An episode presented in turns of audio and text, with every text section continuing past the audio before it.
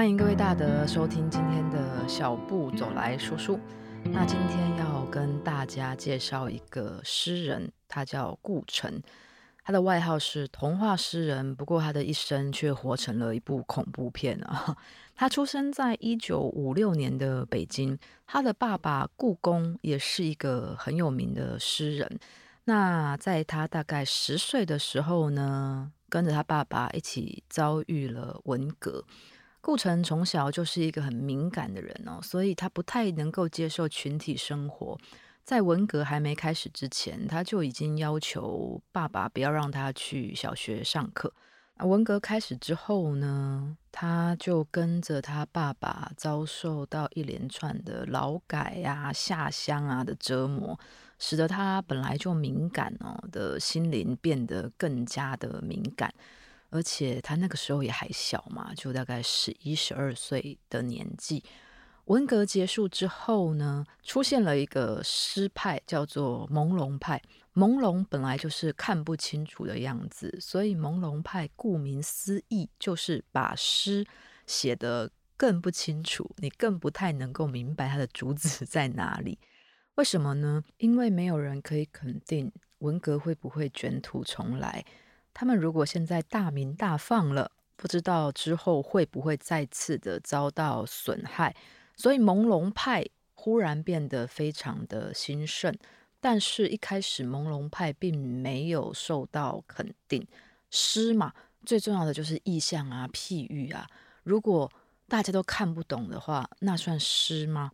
所以朦胧派一直有非常大的争议。直到顾城的一首名诗，这首诗的名字叫《一代人》，可能很多人听过，在那种格言的笔记本上看过啊，或者是在太阳花运动的时候，有一次我在台北车站下课走过去，我就看到不知道哪一个学校的学生做了一面很大的旗子，上面写的就是顾城的《一代人》，《一代人》只有两句：黑夜给了我黑色的眼睛。我却用它来寻找光明。这首诗叫《一代人》，很明显的，顾城讲的就是他们那一代小时候看着父亲、看着长辈遭受文革的折磨，在黑暗中长大，但却仍不放弃希望的那一代人。《一代人》这首诗出来了之后呢，大家终于肯定了朦胧派，纵使朦胧，也是可以很有韵味的。那顾城的名号也因此响亮了华语文的文坛。那这时候有一个女生叫谢烨，非常佩服顾城的才气。那谢烨长得美，文笔也不差，所以才子佳人嘛，理所当然的两个人就结婚了。不过文革之后，对岸的情势还不是很好，经济状况也不是很好啊。这时候纽西兰有学术单位向顾城张开双手，希望顾城可以去那边客座啊、讲学啊，所以顾城就带着他的老婆谢烨搬到了纽西兰的激流岛上。顾城本来期望呢，到新的地方、新的生活可以一切顺遂，但到了纽西兰，他们的生活过得更加的困苦。后来他们还生了一个小孩，叫木耳，就是我们平常在吃的那个木耳，他就这样帮他取名哦。多了一张嘴吃饭，负担更加沉重。顾城后来啊，自己在那个激流岛上面养些鸡啊，养些牲畜啊，想说可以有鸡蛋吃，可以有肉吃。但是国外的养牲畜的法律很严格啊，他被邻居举报，不但没有让家鸡变好，反而可能更要罚更多钱了。所以他一气之下，这样就拿了斧头啊，把那些鸡啊、鸭全部砍死。我猜想这个时候他的精神状况应该已经有了蛮大的问题。那他在还没有去纽西兰的时候，跟一个大学生很崇拜他的大学生叫李英，就有一点点的暧昧情愫。那这种情愫呢，到了纽西兰也还没有断绝。他的老婆谢烨在纽西兰看到。顾城跟李英这样书信往返啊，依依不舍啊，就提议了要不要请李英也一起到纽西兰。那李英真的去了，去了之后呢，他才发现哦，这个外号叫童话诗人的顾城呢，对于生活基本上是一窍不通。那些爱恋呢，也就慢慢慢慢的被磨平了。有一次，顾城带着谢烨到欧洲讲学，那李英就趁着这个机会呢，离开了纽西兰，离开了顾城。顾城知道这件事情之后呢，几近崩溃。回到纽西兰之后呢，也没有好转。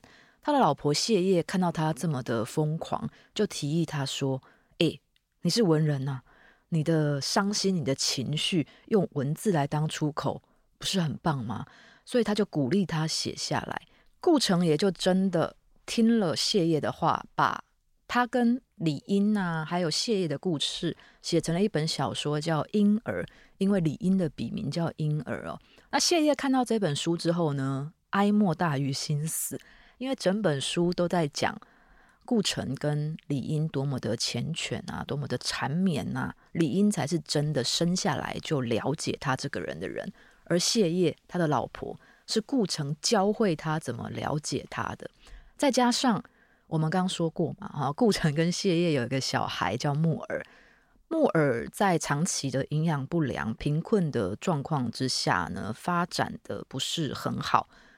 那还有一个说法，就是顾城连自己的儿子都嫉妒，他希望可以活在一个女儿国当中，他是里面唯一的王，不能有其他男性跟他去分享女儿国里面女儿的爱意，所以顾城就决定要把木耳。交给别人抚养，据说啦，这是压垮谢业的最后一根稻草，所以谢业也决定要离开顾城了。那他收拾包袱，因为他们住在岛上嘛，据说已经到了码头要离开了。顾城发现之后呢，冲到码头去哭啊，忏悔啊，希望他可以回来。谢业毕竟跟顾城生活了这么多年，还生下了一个儿子，于心不忍。跟着顾城回家了。回家之后呢，我们的 顾城就照着《婴儿》这本小说的结局处理了谢业。《婴儿》这本小说的结局是，故事里面的主人公发现自己的女儿国破灭了之后，没有办法承受，所以拿斧头杀掉了周围的人。那谢烨跟我们顾城回家之后呢，顾城也就真的拿了斧头。砍死了谢烨。据说他砍完谢烨之后呢，哭着打电话给他的姐姐，他的姐姐叫顾香，他们两个的名字其实都蛮可爱的嘛。毕竟爸爸也是一个有名的大文人。故乡接到电话，赶到现场的时候呢，发现谢烨倒卧在家里面，奄奄一息，而他的弟弟顾城已经在门外的大树上上吊自杀了。这是为什么？我一开始说的。他的外号叫童话诗人哦，但他的一生却活成了一部恐怖片。他叫童话诗人，他的诗的确充满了童趣，有很多首我也蛮喜欢的哦。除了刚刚我们念的一代人之外，还有一首叫《远和近》，我念给各位听一下。你一会看我，一会看云，我觉得你看我时很远，你看云时很近。我觉得他写得很美，还有另外一首我也很喜欢，叫做《避免》。避免是这样写的：你不愿意种花，你说我不愿意看见它一点点凋落。是的，为了避免结束，你避免了一切开始。顾城的诗就是这样子，三言两语却很有韵味。那前几年，大概在二零一四的时候吧，我刚刚又去确认了一下讯息，李英。也就是顾城的第三者过世了。我还记得那一年他过世的消息在报纸上的时候，标题是这样打的：标题写说顾城的悲剧终于落幕。我看到之后，我就非常的不开心。为什么男人的悲剧总是归咎在女生身上？顾城自杀之后。李英其实过得非常的凄惨啊，因为被大家咒骂啊，被大家排挤啊。我觉得啦，顾城的悲剧是他自己造成的。他从小到大敏感的个性，跟他那种可能很有才气却不知道如何抒发的郁闷，造就了他的一生长成了这个样子。纵使没有李英，没有那个婴儿，他也不会是一个 happy ending。但我觉得从古至今，好像大家就很习惯把错统统推在女生的身上。他还有一首诗比较长，我没有要念全部给大家听，但我想要念其中的一段。那首诗叫做《我是一个任性的孩子》，它中间有一段是这样写的：我希望能在心爱的白纸上画画，画出笨拙的自由，画下一只永远不会流泪的眼睛。